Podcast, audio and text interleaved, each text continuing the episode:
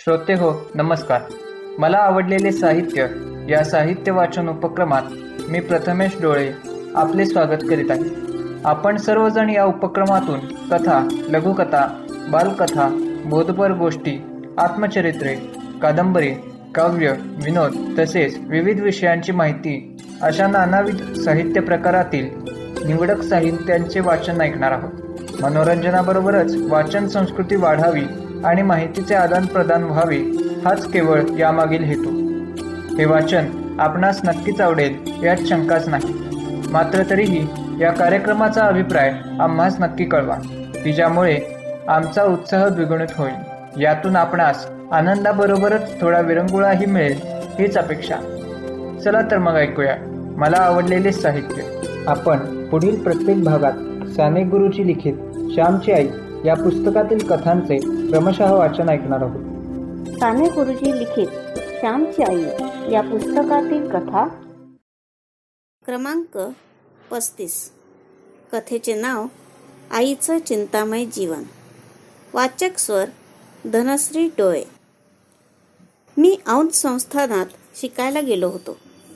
परंतु देवाला जणू तेथून माझी उचलबांगडी करायची होती. तिथं मी कसे दिवस काढत होतो माझं मलाच ठाऊक. पुण्यात माझ्या मावशीजवळ माझा सर्वात धाकटा भाऊ सदानंद शिकायला होता.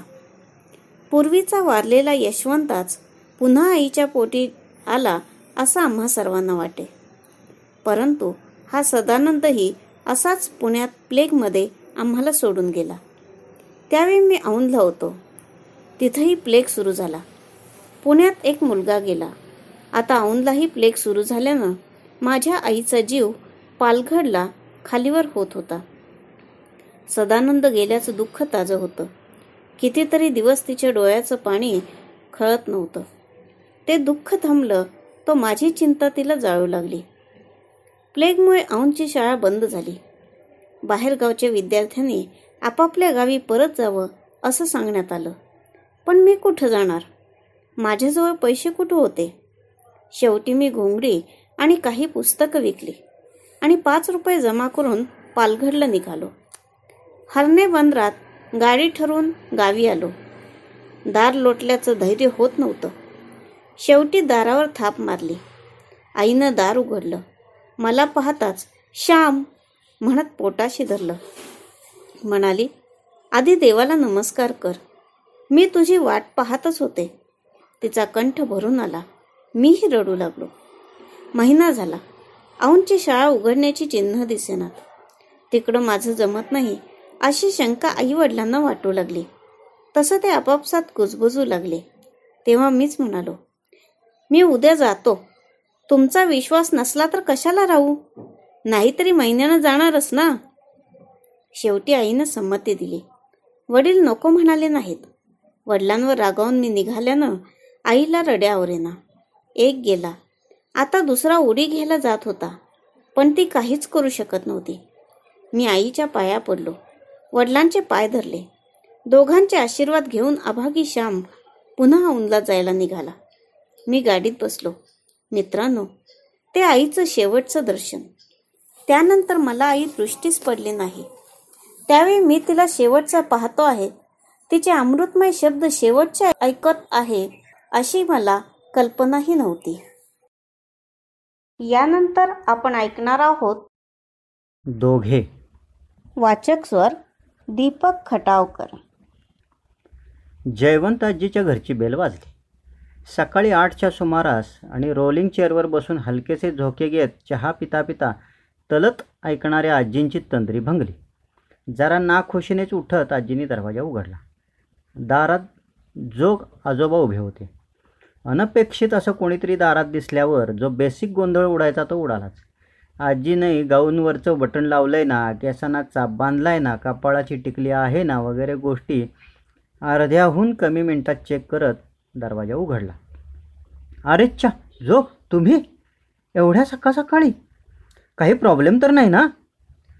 हे तीन प्रश्न सेफ्टी डोअरच्या दोन कड्या आणि लॅच काढता काढता आजीने विचारलं. सेफ्टी डोअर संपूर्ण उघडल्यावर पूर्ण दुसले होते जोग आजोबा. आणि त्या बा उचलल्यास. अंगात बंडी घातलेले जोग आजोबा फक्त पंचा गुंडाळून दारात उभे होते. आजींच्या चेहऱ्यावरचे हे अवघडलेलं प्रश्नचिन्ह ओळखत जोग आजोबा म्हणाले जयवंतबाई जरा घोळच झाला अहो. आंघोळीहून बाहेर आलो बंडी चढवली आणि बेल वाजली. तेवढ्यात केर गोळा करणारा आला होता. त्याला केराची बादली दिली. आणि जरा जिन्यावरून झाडू मारायला बाहेर आलो. तोच वाऱ्याने दरवाजा धडामकन लागला हो. एक चावी शेजारी कांबळींकडे असते तर ते तिथे मालवणात अडकलेले. आणि एक चावी लेकीकडं असतं ती पण गोरेगावात राहायला. बरं तिला कळवायचं तर फोन हातात नाही आणि तिचा नंबर डोक्यात नाही. कुठं जावं तेच कळेना. बाकीच्या घरातून तरणीत लोक राहतात मुलं बाळं असलेली. त्यांनी दरवाजा उघडला असता नसता म्हणून मग आलो इथंच. आपण समवयस्क आणि समदुःखीही जयवंत आजीने कपाळावर हात मारत जरासं चुकचुकत आत घेतलं. तुमचा चहा तरी झाला आहे का जोग? आजीने विचारलं नाही हो. उदबत्ती दाखवल्याशिवाय चहा घेत नाही मी माझ्या घरी. ह्या पॉजनंतर आलेल्या माझ्या घरीचा अर्थ दुसऱ्यांच्या घरी अशी काही अट नाही असा होतो. हे कळलं आजींना. त्या हसूनच बोलल्या तुम्ही बसा जोग चहा आणते तुमच्यासाठी. असं म्हणत आजी आत गेल्या. जोग आजोबांनी दोन तीन वेळा बसायचा प्रयत्न केला पण त्यांचा पंचा काही त्यांना तसं करून देईना. मग उभ्यानेच ते ऐकू लागले फुंकर मारत आपण पीस उडवत बसतो ना हवेत तसं तलत गाण्याचं कडवं उडवत होता. हळुवार दिल में रख लेना इसे हाथों से ये छूटे ना कही. गीत नाजूक है मेरा शीशे से भी टूटे ना कही. जो गाजीबांनी मस्त मान उडवली आणि उजवा हात उंचावत तलतला कंपनी दिली. गुणगुणावूंगा वो ही गीत मै तेरे लिए तेरे लिए म्हणता म्हणता ते वळायला आणि जयवंत आजी चहाचा कप घेऊन पुढ्यात यायला. एकच गाठ पडली. सलज्ज हसल्या त्या. निजोग आजोबांना नूतनच दिसली त्यांच्यात. घसा खाकरत कल्पनेचं उधळलेलं वारू आवरत जोग आजोबांनी कप घेतला. अहो हे काय तुम्ही बसला नाहीत? आजीने विचारलेल्या प्रश्नावर उत्तरादाखल आजोबांचा हात पंचावर गेला. आजींना कळून चुकला प्रॉब्लेम गालातल्या गालातच हसत त्या म्हणाल्या थांबा आमच्या ह्यांचा एखादा लेंगा देते तुम्हाला. आजोबा म्हणाले अहो नको एवढा चहा संपवून जातो मी. आजीने विचारलं कुठं जाणार? बाहेर सगळं बंद आहे. तुम्ही तर मास्क पण लावलेलं नाही आहेत नुसत्या पंचावर जास्तच शेकायचं उगीच. आणि त्या खळखळून हसल्या. प्रसंग डोळ्यासमोर येऊन चहाचा घोट घशातच अडकलेले आजोबा कसनुशे हसले. आजी आत गेल्या. लेंगा आणायला. आणि आजोबांनी कप ठेवला टिपॉयवर. एव्हाना तलतने तस्वीर बनवायला घेतली होती. लेंगा आजोबांच्या हातात देत आजी कप ठेवायला आत गेल्या. दोन चार मिनटं जरा आत वेळ काढून बाहेर आल्या. आजोबा छानपैकी लेंग्यात सोफ्यावर बसले होते. तलतला दाद देत आजी जाऊन रोलिंग चेअरवर बसल्या. तलतच्या आवाजाने पुन्हा हलकेसे झोके द्यायला सुरुवात केली. मस्त तासभर उलटला. समग्र तलत ऐकण्यात आणि जे ऐकलं त्यावर भरभरून बोलण्यात. आजी बोलले आजोबांना मी मस्त कांदे पोहे करते आपल्याला. आजोबांच्या नको अहो नको. ला न जुमानता त्या उठल्याच. आजोबा म्हणाले तुम्ही लोक सोडे घालून जसे करता पोहे तसे जर केले तरी चालतील. जयवंत आजीने डोळे विस्फारून बघितलं. जोग आजोबांच्याकडं. जोग? तुम्ही हे असलं काही खाता?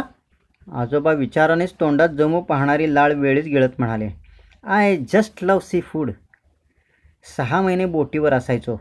अहो मेलो नसतो का समुद्राची दुश्मनी घेऊन? जयवंत आजींच्या अंगात अचानक उत्साह संचारल्यासारखं झालं. बऱ्याच महिन्यांनी सोडे येणार होते. आज बाटलीतून बाहेर. आत्ता करते पोहे सोडे घालून. आणि मग जेवायला मस्त भुजणं करते कोळंबीचं आणि कांदे करंदी मसाला खिचडीबरोबर धमाल येईल खायला. आजीनी नाश्त्याच्या जोडीने जेवणाचाही खास पाठारे प्रभू मेन्यूही फिक्स करून टाकला. आणि असा हा बेत नि आजीनी मन कसं बरं मोडणार होते जोग आजोबा? पोहे बाकी फरमासच झालेले. तुम्हाला रमी खेळता येते? जोग आजोबाने विचारलं. आणि त्यांना जाणवलं आपण जरा जास्तच आगाऊपणा केला. आजीने एकदम पुढे येत आजोबांकडे टाळीसाठी हात मागितला आणि जोरात टाळी मारत म्हणाल्या हे आणि मी दिवसभर खेळायचो रमी. आठवड्यातून दोनदा तरी पैसे लावून बरं का? आणि जो जिंकेल तो रविवारी हॉटेलिंगचा खर्च करायचा. पण दोन वर्षापूर्वी हे गेले नि पत्ते बंद झाले माझे. असा अर्ध्यावर डाव मोडल्यावर एकट्याने डाव लावण्याचीही कधी धरले नाही मी पत्ते हातात. ह्यांचा एक रमीचाही ग्रुप होता. प्रत्येक शनिवारी एकाकडे जमून रात्रभर खेळायचे हे. तीन महिन्यातून एक शनिवार आमचा यायचा. मग मीही बसायचे ह्या सगळ्यांसोबत असं म्हणत आजीने आणखीन एक टाळी मागितली आजोबांकडं. तासभर मस्त डाव रंगला मग रमीचा. आजीच प्लसमध्ये होत्या. चला आता स्वयंपाकाला लागते. म्हणत आजीने आवर्ती घेतले पत्ते. चला मी तुम्हाला चिराचिरीत मदत करतो. फक्त बघाच मी किती फाईन चॉप करतो कांदा ते. ही ठणठणीत असताना मी कायम मदत करीत असे हिला. आणि शेवटी जेव्हा दोन एक वर्ष अंथरुणावर होती ही मी तर एक हाती सगळा स्वयंपाक करत असे. अगदी साग्र संगीत. अंगारिकेला उकडीचे मोदक ही बरं का? पण तीन वर्षापूर्वी ही गेली ना तेव्हापासून मोस्टली डाळभातच खातोय. एकट्यासाठी काही करावंसंच वाटत नाही. आज पोह्यांनी खरंच चव आणली जिभेला. आजी उठत म्हणाल्या ट्रेलरच झालाय बघून. पिक्चर तर पुढे आहे. आडवा हात मारत जेवले जोग आजोबा. आज बऱ्याच दिवसांनी. जयवंत आजीनेही बऱ्याच दिवसांनी बनवलेलं इतकं काही. आपल्या व्यतिरिक्त कोणी खाणारं आलंय घरी म्हणून. आपापले जोडीदार गेल्यावर एकट्याने दिवस ढकलणं चालू होतं दोघांचं. जोग आजोबांनी गोरेगावची मुलगी दोन एक महिन्यातून एकदा येत असे. तर जयवंत आजींची दोन्ही मुलं दोन एक वर्षातून एकदा. दोघेही फॉरेनला असल्यामुळं एका जागी साचलेल्या ह्या एकटेपणाच्या तळ्याच्या आता तर भरती ओहोटीने येणारा समुद्र झाला होता. या लॉकडाऊनमुळं ह्याच तीन खोल्यातून मुलांना वाढवताना कमी पडलेली ही जागा आता आवडव्य वाटत होती. खायला येत असे. सत्तरी ओलांडलेले हे दोन जीव जीवावर आल्यासारखे जीवन जगत होते. पण आजचा दिवस निर्विवादपणे छान गेलेला. दोघांच्याही सुटलेल्या सवयीच्या शस्त्रांना आज बऱ्याच दिवसांनी धार काढली गेली होती. बडीशेप खाताना अचानक लागलेल्या ठसक्यामुळे जोग आजोबांनी घाईतच रुमाल काढला बंडीच्या खिशातून आणि चाव्यांचा गुच्छ खाली पडला जमिनीवर. हात तिच्या मारी. सॉरी ह. म्हणजे पहिल्यात माझा वेंधळेपणा. किल्ल्या माझ्या बंडीच्याच खिशात. आणि मी आपला बेघर समजत होतो स्वतःला. बाहेरच वेळ काढतोय. आत्ता आठवलं. याच जुडग्यात कपाटाचीही किल्ली आहे. मी पलंगावर पडलेलं चेकबुक कपाटात ठेवलं आहे ड्रॉवरमध्ये कपाट बंद करत ही किल्ली बंडीच्या खिशात ठेवली आणि विसरलो. शा पण माझ्यामुळे तुम्हाला उगीच त्रास हा? जोग आजोबांना तिथंच तोडून जयवंत आजी बोलल्या इतकं एक्सप्लेनेशन द्यायची काही गरज नाही अहो सकाळी चहा पित असतानाच मला आवाज आला होता. चाव्यांचा तुमच्या खिशातून. पण मग तुम्हाला काही जाणवून दिलं नाही. असा अभावानेच मिळणारा दुखटेपणा सोडायचा नव्हता मला. आतल्यात गुदमरायला होतो हो. या छाताडावर बसलेल्या एकटेपणानं आणि आज मला तो छातीवरून उतरवायचाच होता. आता दोघांच्याही डोळ्यात पाणी तरळलं होतं. जोग आजोबांनी हात जोडले जयवंत आजींना. आणि दार उघडून ते म्हणाले येतो. आजीने क्षणाचाही विलंब न करता त्यांना विचारलं कधी? दोघेही खळखळून हसले टाळ्या देत एकमेकांना. याचबरोबर आम्ही या भागात आपला निरोप घेत आहोत. परंतु हा उपक्रम आपणास कसा वाटला हे अवश्य कळवा. संपर्क क्रमांक नऊ दोन दोन सहा सात सहा दोन नऊ नऊ सात. काळजी घ्या. आपल्याबरोबर इतरांचीही. भेटूया पुढील भागात. धन्यवाद.